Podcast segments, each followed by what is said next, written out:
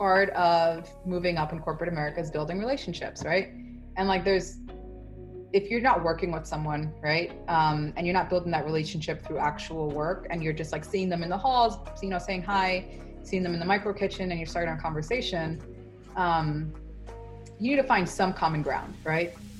And me blasting 90s Jay Z um, is not the thing that is going to bring us together, right? Um, it's going to be them t- telling me about them going skiing and me being like, oh my God, that sounds really fun. I would, would love to do that one day. No, I wouldn't actually.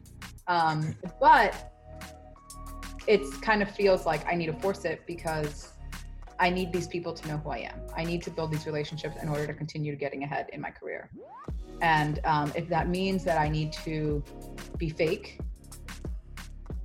it, you know, I've learned that it's just, I have to do what it takes. And that's that. Yo, it's your boy Pavel. Welcome to another episode of the Quien Tú Eres podcast brought to you by Plural. That was a clip from today's episode. Shout out to the homie Samanda Brown. Before we get into her bio, just want to give a quick shout out to you all. Thank you again for listening.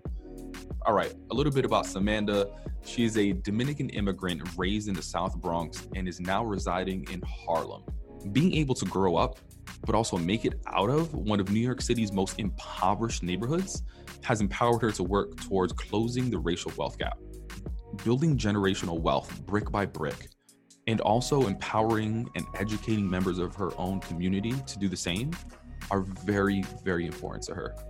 When I asked her about all that she has achieved and what she thought about it, she said, I'm sure growing up, many people have doubted me. That's okay. To be honest, my reality today is beyond my furthest dreams. I didn't even know a life like this was possible for someone who grew up like I did. With that said, let's get into the episode. Do you remember where we do you remember when we met? Yeah, I actually remember no, remember how we met. It was Yeah, through I mean- her name is Lauren. Wait, what? That's not how we met. That's how we met. Yes, we met through the girl that worked at Tapad with me, and I told her I was starting at Facebook, and she was like, "Oh, I have someone that is starting from Rocket Fuel at Facebook too." That's right. That is. And then we met up in the lobby of your hotel the morning of our welcome orientation. Because we were all taking the like like that free Facebook shuttle. Yeah, but I didn't know it was you. I didn't. I realized it was you when I saw you because you were the only Dominican-looking person there. Um, but we didn't actually make plans to connect that morning. I just happened to bump into you in the lobby. yeah, because I think because I think your hotel wasn't too far, but my hotel was like kind of the pickup stop essentially, or like pretty close to it. That's what it was. I don't remember. Yeah, yeah. Oh, that's so fun. I forgot about Lauren. Is that her name though? Yeah, yeah, it is her name. Her name yeah, is yeah. Laura. Her name is Laura. Laura, Laura, Laura. Yo, it's crazy because I uh so Laura shared your, shared your name and uh I looked you up and I was like, oh, Samanda Brown. And I was like, oh, Brown. Okay, cool. Like, shit, there's gonna be black people. Like, I'm gonna meet black people at Facebook like on my first day. And then I was just excited for that. And then, you know, we get to know each other, we start talking, and you were like, oh no, I'm Dominican. I was like, yo, That is instantly. a married last name. Husband's black.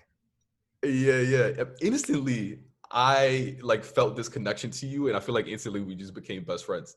I mean, because it's like how I've actually never worked with another Dominican person in a professional workspace.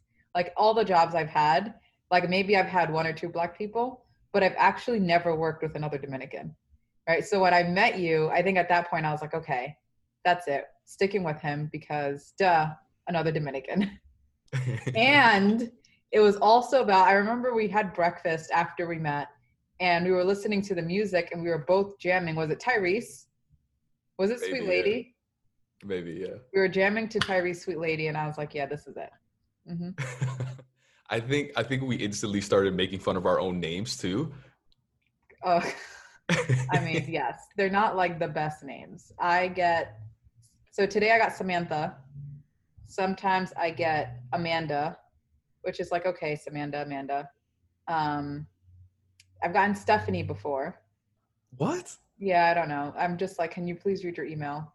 Um, and it's also confusing because I don't sign off emails. You know, Samantha, I sign off SB, and I've always done that. I use my initials. Um, so I think that sometimes that can be a little bit confusing to people. Like, what does she want me to call them, SB or Samantha? So um, it's just a habit. Yeah, yeah. Uh, no, I get the same thing. I get Pablo all the time. Uh, oh my God, Pablo. I think Pablo's like the most one that I get. I'm just like, where do people get the O? Whatever. But do they also call you Paybell? Sometimes, sometimes people call me Paybell, Paybell or Paybell. But then again, I so like English is a whole nother thing because like I don't really even know how to say my name in English. I just made this shit up one day because it wasn't meant to be said in English. You know what I mean? Pavel. Yeah, Pavel. That's how you're supposed to say it. But like one day, someone just asked me what my name was, and I was just like, "Uh, Pavel." They were like, "Oh yeah, cool, Pavel." From now on. Yeah, I mean, I guess I think it's right though, Pavel. Appreciate it. Uh, well, f- funny enough, like obviously, you know, we clicked early on as far as just like being really cool, be, being friends like immediately, and I feel like I know the real you, but then so often, you know, part of this podcast what we talk about is really, you know, not always do we feel that comfortable with somebody, right? Like a lot of times we hide who we are in order to to fit in or not feel judged or like all these things, right? So you know, when people tell you to be your authentic self or just the word authenticity in general, what, what comes to mind for you? I think that that's a hard one for me, right? Because growing up, um, like, right, I grew up in the South Bronx. So I grew up around um, other Dominicans, Black people. Um, and then I was also lucky enough to be part of a lot of programs that involve white people. Um, so I grew up kind of straddling both worlds. And growing up, it was like anytime I was around my Dominican family or like my black friends, you're very white. I'd be like, okay. Um, and like that was seen as a negative thing growing up. Like you never wanted to be white. You wanted to be what you were. You wanted to be Dominican, you wanted to be black, etc. And then I always felt like around other people, that were not Hispanic or not Black, I did feel like the other. So for me, it took me a while to understand what my authentic self was because I played both fields for so long. I was one way with um, my my friends and family, and then another way when I showed up to any school event. And I was 12, and I already understood the differences of how how I was supposed to show up. Um, so now I think I do a little bit of both. Um, my most authentic self, you're going to hear me say dead ass a lot. Um, um, I will, I'm, I'm loud and I have a very loud laugh. I know when I'm not being my most authentic self when I'm more reserved. And I, and I think that's me at work.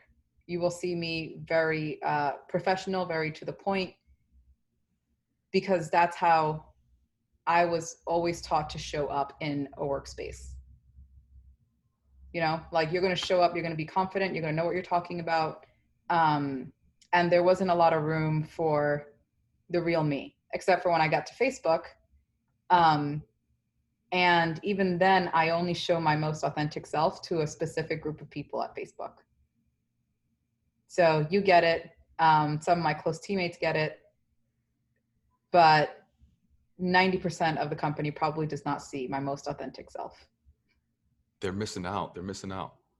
It's it's hard, right? Because one day I mistakenly slipped a dead ass to one of my coworkers.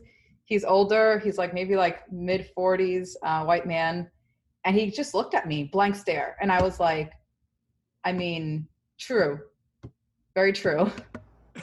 um, and after that, I was like, I need to watch my dead asses because they're not always um, fully understood or welcomed in this workspace. But honestly, I feel like I've learned to mask who I am so that I can continue moving ahead in corporate world. And it's a shame that I have to do that. And it's a shame that I've conditioned myself to do that. Like now I can't tell. Like I will quickly code switch, and it's just second nature to me. Um, uh, a coworker actually brought up to me because um, when we weren't in COVID and we had an office, uh, one of the people that sat behind me, she's Puerto Rican and from Brooklyn. Um, so anytime her and I would connect, it would just be very loud, very Dominican, very Puerto Rican, um, and my language with her would change. And one of my teammates once said to me, "You know, you don't interact with me like you interact with Jen." Um, and you know, I naturally laughed because I'm I'm good friends with her. Oh yeah, I know Jen. Jen's yeah, it dope. was, it was it was a Jen. Um, and I said, it, it's different, right? Like Jen and I have a lot of commonalities. She understands, um, even in my tone, I can say something, and she understands what I'm saying. Um, we can speak Spanish. We can talk about sancocho. We can talk about a lot of different things. Um, and I just feel more comfortable showing up with my most authentic self with her because she gets it, because she understands that she even has to code switch at times. Um, and that actually made me feel better. I knew I wasn't the only one, but I was I was glad that I found someone that not only I felt comfortable being authentic with, but that she felt comfortable being authentic with me. Um, but it's really hard to do that in the workspace. Yeah, no, I get that. Say that it's easy. It's not. No, it's definitely not easy. There's so many things I want to unpack there. Uh, I mean, obviously, but first I want to go back to you know you said you grew up in the South Bronx in in a neighborhood that was traditionally Hispanic, Latino, uh, Black, even. Like, what was that like? Um, and were there any sort of like early experiences or, or early values that were taught to you that sort of shaped who you are? Um, you know, it's actually funny that I didn't know I was poor until I went to NYU. Um, because growing up in the South Bronx, everybody is poor so it's like very relative like who's better off than who and it was also funny because now that we think about where we are today which is like the country seems to be very divided. Um, growing up it was dominicans and puerto ricans versus black people. Like there was no mixing. Um, so i feel like i grew up one dealing with such a divide um, and to be honest i even grew up with very uh, for lack of a better word racist parents. Um, i my parents did not like it when i had black friends because they had this idea of who black people were based on like things they would see on the news um, i didn't live in the best neighborhood so anytime that something happened, it happened to be a black male. So um, I think early on, I grew up with like that idea of colorism, right? Because at the end of the day, I'm not white. Um, and, and neither is half of my family, but they were still racist against African Americans. So one thing I grew up knowing very early is is knowing that divide existed, um, even if it was within the minority community and not like the general white versus um, black. But what it also taught me, and I think growing up there and getting to where I am today, which to many people won't think it's much because um, I just live in Harlem, but Harlem is up and coming. Um, and I live in a pretty nice neighborhood in Harlem. And to me, that's that success because I can be somewhere else if I want to be. But no, I don't. I want to be in Harlem because while yes, it's nice to live in nice places. There's something about being around my own that I that I appreciate. Um, and now that I have a daughter who is African American, I want her to grow up around people that look like her. Um, because to me that that was really important. Like even though I I sometimes suffered from feeling that inclusion because of sometimes being too white or you know being too Dominican, etc um, I think it's really important because all of my closest friends I made in the South Bronx are all Dominican, some Black, um, and those are the people that I know I can connect with all my life, right? Because we, we we grew up um, with a lot of the same struggles. We have a lot of the same um, fundamental goals in life, and I don't think I would have gotten that somewhere else that's not the South Bronx. You gain a level of appreciation and perspective Yeah. once you make it of everything that you had to overcome. But it also makes you want to work that much harder so that you can give back. Yeah, it's it's crazy too. I mean, I, another so many things you touched on, but it's crazy too. Like I never, I was never taught that I was black. Like no one ever told me I was black, and it's something that I always knew. But you know, my family would always just say, "Yeah, we're Dominican." You know what I mean? Be proud to be Dominican. Like I was never told to be.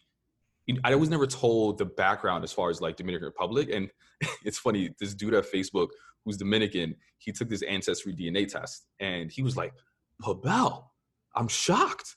Can you believe that I'm I'm over 40, 50% West African?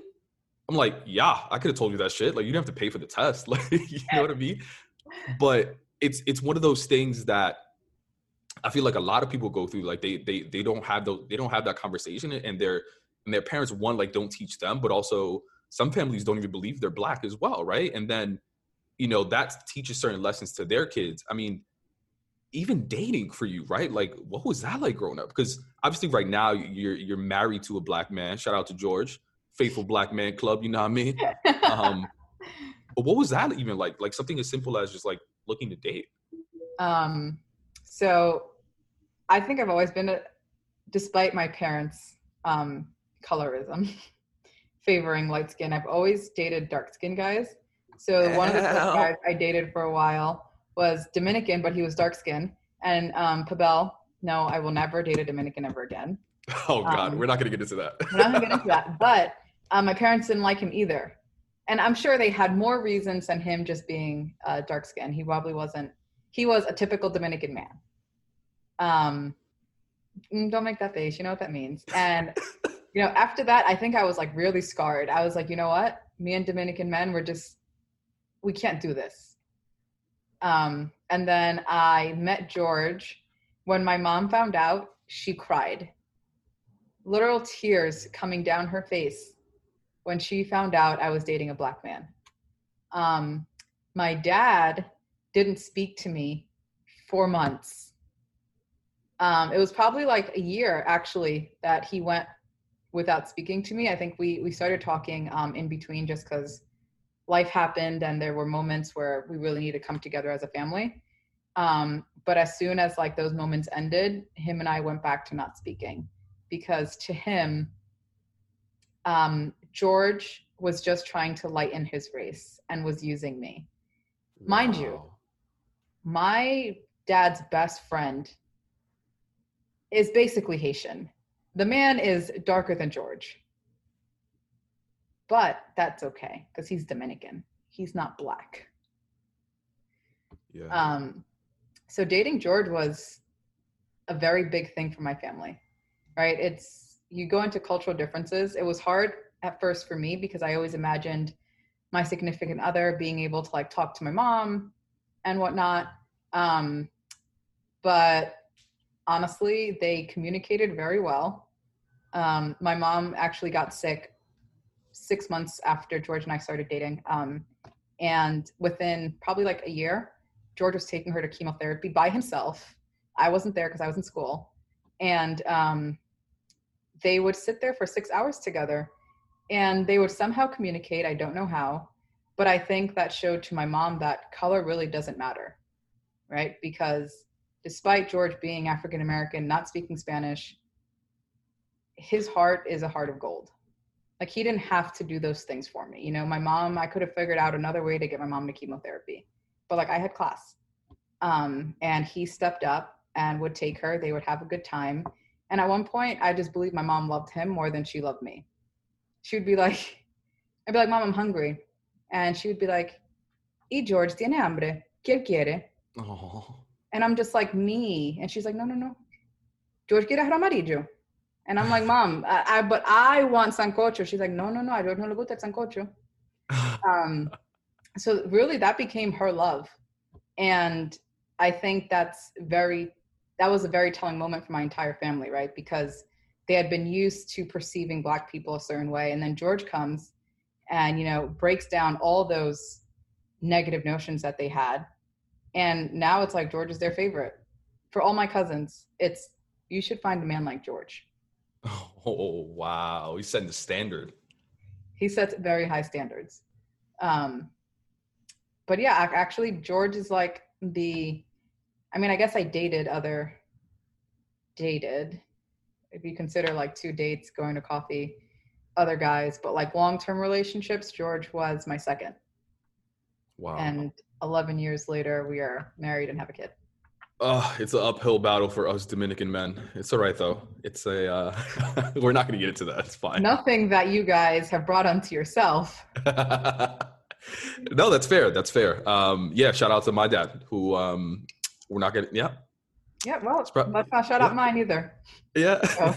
anyway, uh nah, I mean that that's that's an experience that I, I hear very often. I mean, I even dated I dated a girl whose father was telling her the same thing. like, I don't ever want to see you with a with a with a with a black man, essentially. And yeah, that shit happens all the time. I wanna I wanna fast forward to like, you know, you said you you grew up in the South Bronx, then eventually you made your way to NYU, and that is a completely different environment, right? From financial statuses with people you're interacting to, just like demographics overall. I mean, it's a mostly white school, right? Like, what was that experience like? And as far as authenticity like did, was that when you first started to sort of like hide a bit of who you were um i think that nyu was also an interesting experience because you know when you get very much in your head about something mm-hmm. um so i went into nyu as a c-step student um which was like a program that was like HEOP, but your parents just were a little bit over the threshold of the income so you ended up going into c-step and all most of the kids obviously in c-step and HEOP were either um, hispanic or black. And i um, actually didn't hang out with them very often because in my head i told myself this narrative right? I'm like you know what? They're not going to like me. I'm not dominican enough. I'm not black enough. Like i'm not going to fit in. Um, so what i ended up doing was leaning more towards the other side and making more um, friends with the white kids in different dorms than I did with the actual kids in HEOP and C-STEP. And that's a decision I regret to this day. Um, but in my mind, like my family, ha- my family and my friends had already put me into this bucket that I eventually ended up putting myself in, being like, you know what, I don't belong there. Um, and I never really felt like I belonged with the white people either. It was just easier um, than trying to pretend or feel like I was pretending with other Dominicans and other Hispanics. Wow. So you felt like if you were with that, with the C step program, like you in a way would have been like faking it and over pivoting just to feel like you fit in. But at the same time, like you were doing the same thing with these, with yeah. sort of like the white group, right? It's just like it was, it was easier, right? Because they, I feel like the other group would have, it would have been easier to call me out on it to me in my head mm-hmm. dominicans would have called me out for not being dominican enough. Um, and they would have known that i was faking it right? Not realizing like now looking back at it like these people were probably people going through the same things that i were you know? Were probably told the same exact things by their families and people that they grew up with. Um, but to me it was such a negative thing and i was just like you know what? I don't want to feel like i don't belong. Because um, i feel like not belonging to your own people hurts yeah. more than not belonging to like the other group because yeah. you know you don't belong. Um, but so it was much easier for me to just lean towards hanging around my white friends. Um, I will say that I'm probably friends with one of those people today, and um, all my closest friends are still my friends from high school. Wow. What what what do you think you were most insecure about as far as like not being Dominican enough? For me, I'll be honest, like my Spanish is good, but my Dominican Spanish ain't there. I'll be honest. you know what I mean? Like, I mean, like your Dominican Spanish is probably there. It's just that Dominican Spanish is actually not always the best. Honestly, yeah. I don't know what it was. I think it was just like everything. Just like my sense of being, just not being Dominican enough. Like we didn't, I never listened to the same music, right? Yeah. growing up um I was very much into what did I listen to? Think of like a One Tree Hill soundtrack, and that's what I listened to, right? Like Okay. um, me listening to Mambo and stuff like that. That wasn't me. Like I Mhm. obviously, obviously, I was in love with Aventura, right? Duh It wasn't. who was it? But that was it. Like out of music, um, I knew it because obviously my mom loved bachata, my dad loved salsa, and we would play it all the time. Um, but even down to that, like it just I'd never listened to it, except for those few things, and um, I would always just lean towards the other things. And now that I think about it, was I leaning towards that because I thought that that was the better thing, the better music to listen to, the better thing to be? Probably. Now that I look back on it, probably. Um, but yeah, I just like never felt like I fully fit in. That's really interesting. I mean, because so often we hear, we hear like, "Yo, that shit is corny," right? Like I remember back in the day, like I really like reggaeton, for example. Um, but I would hear like, "Oh, that shit is corny. It all it all got the same beat, this and that," and I would hear that shit, and I was like, "Damn, maybe that shit is kind of corny." And I feel like at, at a young age, we're so, I mean, it's the only word I could think of, but just like malleable. Like we can be Yeah. shaped and shifted anyway with like the right amount of people telling us or like in our ear. Um, but now look at this shit, right? Like some of the most popular artists in the world are reggaeton artists, right? Like, um, I wonder- Bunny is I- killing it. White people love Bad Bunny. oh yeah, oh yeah.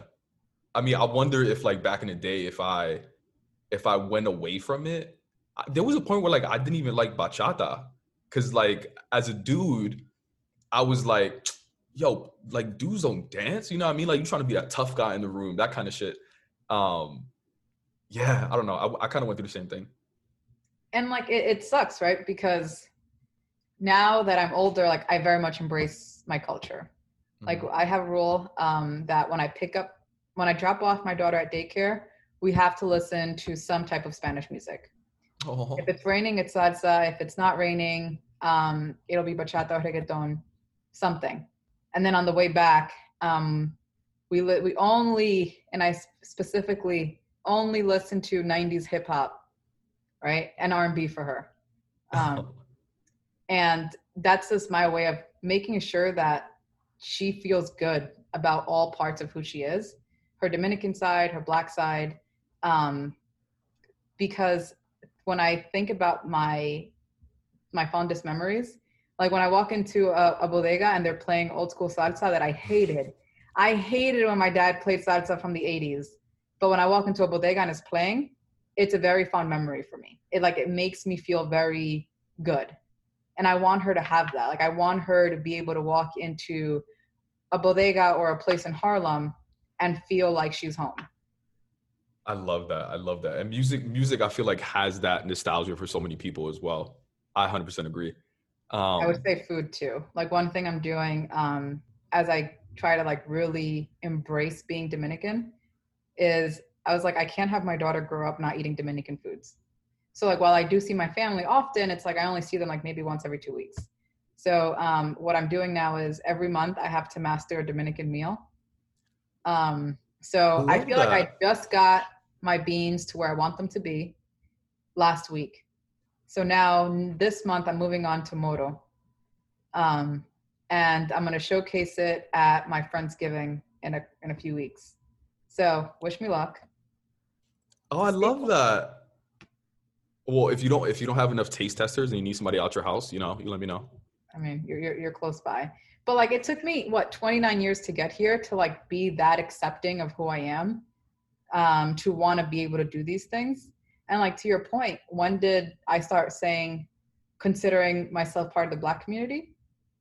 Once I left the like the South Bronx and realized that the rest of the world already thinks I'm Black. Tell me about Right. that. Like, what? When did you have that experience that you realized that? Um, so I, I guess when you're growing up in the South Bronx around other Dominicans um, and Black people, they see you and you know they know you're not Black. They're just gonna say you're Spanish. And that's fine. I don't feel any which way about that. Going to NYU, my and even in the workplace, um, no one has ever thought me to be Hispanic when they first guess where I'm from. Um, their first reaction is to think that I'm black mixed with um, Caucasian or maybe some type of light Hispanic. Um, but I've the black is always there, and that's when I realized that um, the rest of the world, regardless of whether I consider myself Dominican, Hispanic, thinks I'm black, and they view me as black, and I think that's why these um, I I empathize with the Hispanics for Trump because I I get it right? Like I can see their side of it especially for Cubans, um, but when I see Dominicans that are just like you know what, um, Trump loves NYPD so you know Trump's my man and I'm kind of just like you realize that to the rest of the world you are still a black person right whether you're Dominican actual black, you are black. And the moment you step out of that uniform, you are black. Um, so I think for me, I understand why they might feel like they don't fall into that bucket because we're taught that we're not. We're not the same. We're different. Um, but going to NYU and surrounding myself with what 20,000 other people from around the country, around the world, made me realize that nope, to the rest of the world outside of minority community that can actually tell that I am some type of minority, um, they all think I'm black. And, and one thing is realizing who you are, right? Realizing you're black, for example, or you know, really to start embracing it. You know, what what got you to the point that you were just like inspired to just like embrace everything, you know, all all the dimensions of who you are? Um, I think that probably happened within the last five years or so. Um, once I let go of everything I was, I thought I was supposed to be, um, because for the most part, everything that I was doing career-wise, which is obviously in a Hispanic um, household the most important thing in the world. Um, whatever job you get, obviously makes you who you are. And you know, I felt good. I felt good about the trajectory I was on, um, but something still felt off, right?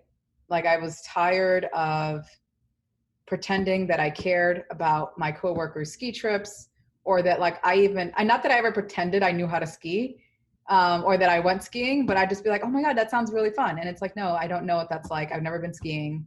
Um, no desire to go skiing really.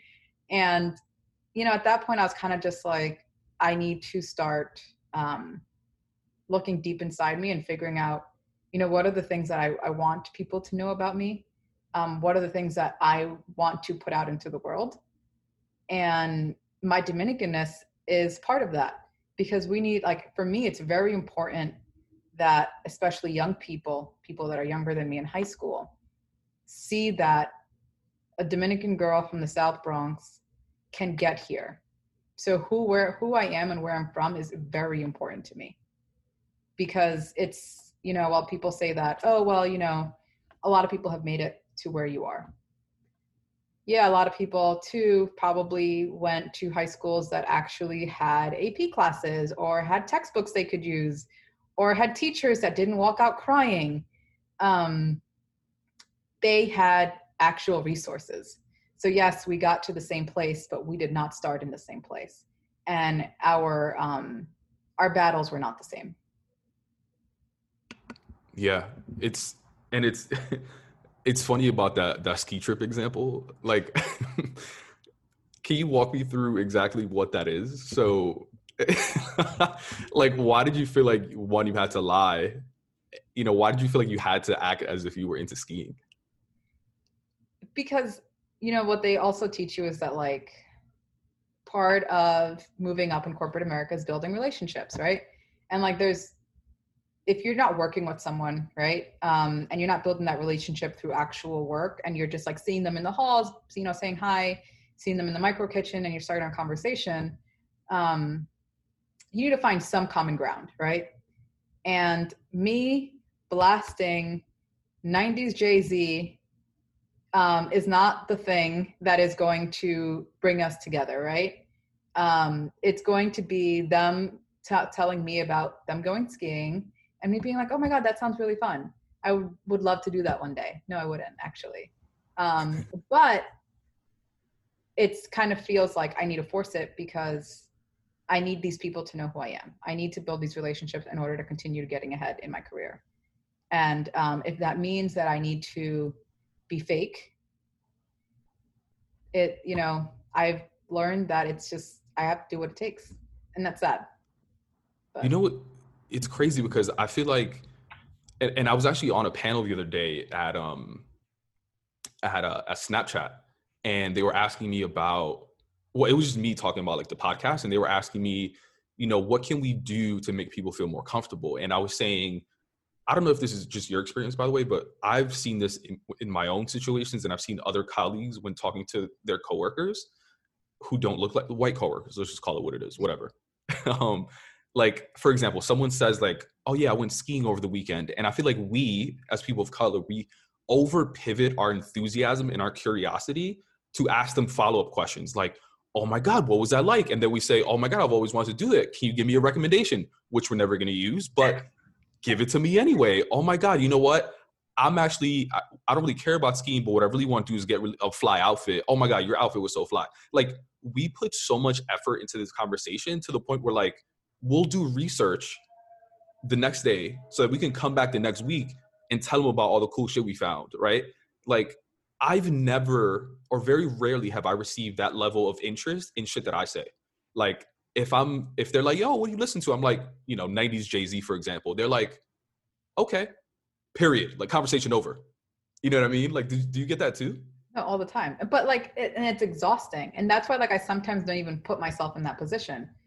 And I might be doing myself a disservice, right? But sometimes for an introvert like me, Whereas like being in sales is hard because I need to be on at all times. And being an introvert where you get more uh, energy from like being by yourself, having to have to portray this like persona all the time is exhausting. Um, so a lot of times I don't even talk to them. I just pretend they don't exist. And like that's not serving me either. But like sometimes I need to protect my energy.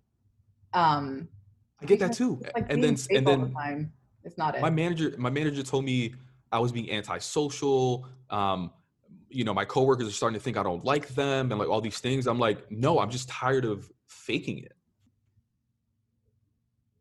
It's it's a lot. And like I was lucky enough that um so on my team we have I'm close with the two other Asians and like in tech, Asians are not considered minorities. Um, but as two Asian females, you know, in a world that is in a company that is dominated by white men, um, our experiences aren't that different. Um, sometimes they are, but in terms of, you know, having men speak over you or having other people literally hear you say something and then go repeat it like it is their idea um it it just it's an experience that happens to women, happens to minorities, and I think that we can all um, get around that and we support each other. So I'm lucky enough that I can. I always feel like I can be myself with them. Um, I mean, I won't throw out a dead ass, but I'm like 80% myself with them. Um, because if it wasn't for them, I would be very tied up. And what that looks like for me is that I sometimes it seems like I'm not empathetic and I don't care about how other people feel but that's just because when I get into that field where I don't feel like I can be my most authentic self at work, my persona becomes get the job done. My job is to get whatever it is I need to get done, done. Because that's what's going to drive me forward. Um, and that, you know, comes with its consequences too, because then you're considered the angry black woman um, that's a little bit abrasive and aggressive. Um, but to me, I'm kind of like, but do I get the job done? And the answer is yes. And some of those aggressive and abrasive things are just a part of who I am. Whether they're perceived as abrasive or aggressive really depends on who I'm talking to. Because like I can do, there are certain behaviors that I can, um, you can you can perceive as being like, oh, that's just Samanda. She raised her voice, but she's not mad. She's just talking. She's excited. Whereas like if I raise my voice out of excitement with someone that's not Hispanic or Black, um, and I'm not like laughing about it, they might think I'm like I'm angry. I've actually had a client tell me, um, they said something, and my response to them was, um, oh, that's really great to hear. And she's like, really? I really can't tell by your face. And it's just like, my face is very much like, I'm just looking at you. I'm, you know, I'm not smiling. I'm really just focusing on what you're saying. And I was like, yeah, that's fine. Um, but yeah, it's, it's exhausting at times. So it's sometimes easier to just show up and get the job done. Wow. Yeah, I mean it's it's so interesting what we I think what we are sometimes labeled as you know has a negative connotation where if you label someone else that it would be a strength you know like being aggressive. Like i hate that word right? Other people would be like oh she's a go-getter. You know what i mean? Like he's he's so determined to get the job done where right? for you you just like i'm so tired of this shit. I'm just trying to get get the job done and get out of here. You know, it's funny that you say that because it wasn't until we took, um, so I'm part of a big team, so we're probably like nine people. So you can imagine that nine different personalities, nine different ways of working is is tough, regardless of whether you're white, black, Hispanic, whatever. We all just have very different personalities. Um, so when I took one of the personality tests, um, it gives you like 35 strengths, and my third strength was command so like that basically means that like when you you're speaking you speak with confidence you walk into a room and people are going to listen um, and what's funny is that my team was just like yeah that actually makes a lot of sense i see that and when they said that i was kind of like if you didn't perceive it as command something positive when before this test what did you perceive it as um and what what they say no, I, I didn't. I didn't ask the question because why? Oh, it was just in your why, head. Ooh, I, you should have asked that. I'm very guilty of not trying to make them feel uncomfortable. Yeah, I get that. Um, I've actually had conversations with. So I had another uh, teammate of mine, um, have issues just culturally adapting to America. He's not from here, um, but he was very what we could be what could be perceived as abrasive. Um, and my advice to him was be careful because they can I, I was like they can be very sensitive so you need to be careful what you say and how you say it because we grew up very differently when i walk into a room and if i have gained weight the first thing my aunt is going to tell me is you look fat that's yeah. just the way it is and i'm okay with that um, What's the uh there's like a meme that says uh like Dominicans will will give you a nickname that's your biggest insecurity or something like yes. that. Whereas like and that's just the way that we are. Like they're very blunt. Um and that's how his culture is too. But that's not how you know the rest of our team functions. Right? They are all about you look really nice today. You did a great job instead of being like, you know what? Like you did a really great job. I like this, but you can be a bit more xyz here and it'll help you be more effective um, they missed that last part because it makes someone comfortable yeah. um, so i always did my best to make sure they were comfortable up until about six months ago when i was like no no we're not doing this anymore um, i'm not going to sit here and be uncomfortable for the sake of making you comfortable for the sake of making you feel better um, and I would say it's working for me. What what did you have one moment that was just like fuck this. I'm just to I'm just to be me. Um there was a moment. Does it have anything to do with your daughter being born or like, you know, maybe? No, it was actually before she was born. Um Okay.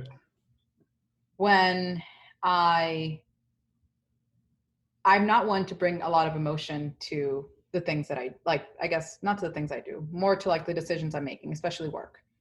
Um, I'm very much a, a, thinker, and if things make sense, if the numbers make sense, I'm going with that. Um, so when I have people that, when I work with people, bring a lot of emotion into work, or um, I just like I don't want to say anything, and then have the person hear hear it, and then know I'm talking about them. But basically, I had a coworker um, lash out in front of my manager, um, calling myself and my my other uh, peer out on perm- um, purposely excluding her from a project. Um, and when I say lashed out, she basically assumed bad intent from our side, um, told us that it was not our place to make decisions on her behalf. Mind you, the whole thing she misunderstood what had happened with like our manager had asked us to do something, we did it. We didn't know she was part of that, she wasn't part of the conversation right? It's okay. Like, you know, you had a misunderstanding. You don't have to yeah. get into details um, if you don't want to. She lashed out in front of our manager, lashed out. And what I said afterwards to my other um, coworker was, had that been me, had that been you that had lashed out in front of our manager like that, that wouldn't have gone well. Um, there were no consequences to that.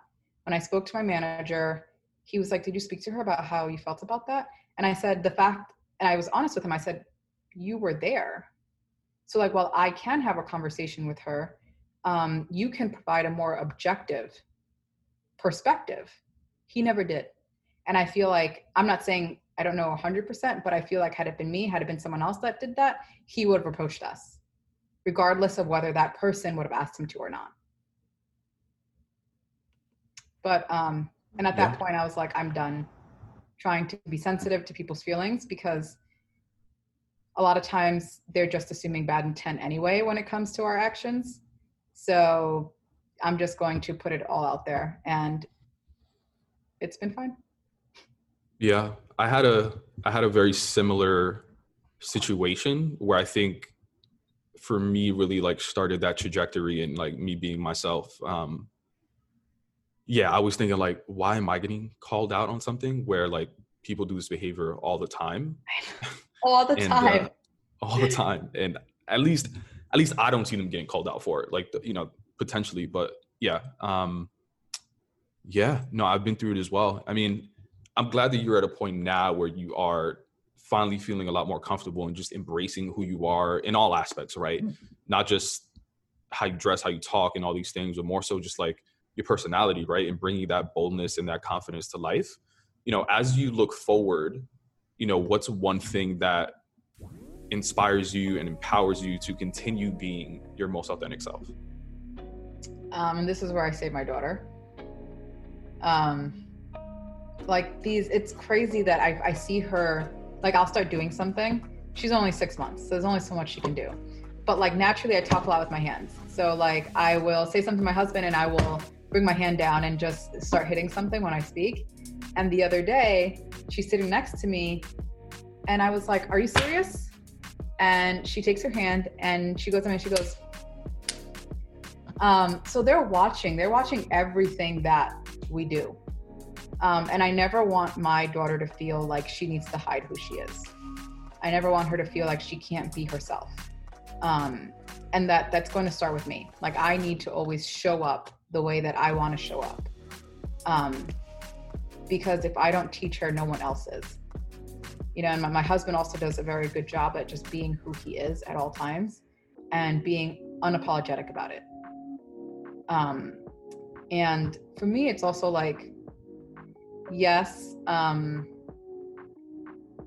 there's there's power in who we are, and I never like it to be like us versus them because honestly i've learned a lot from the other side specifically financial financial stuff right? Like growing up you're i feel like my parents taught me get a good job make a lot of money and make sure you save make sure you always save money. Whereas like working with people that come from wealth um, and have had families or generations and generations of wealth they've actually given me a lot of pointers right on being like, you know what, like actually don't hold too much money. You should be investing, you know, X percent, like maybe get into real estate. And it's actually really helped me financially um, to get to where I want to be. And I feel like I'm in a good place and I probably wouldn't have done that without having um, that exposure to the other, what the other side of the world looks like. Um, so I will say that while sometimes the experiences seem to be like all negative, they're not. It's just that it's it's different. It's just different.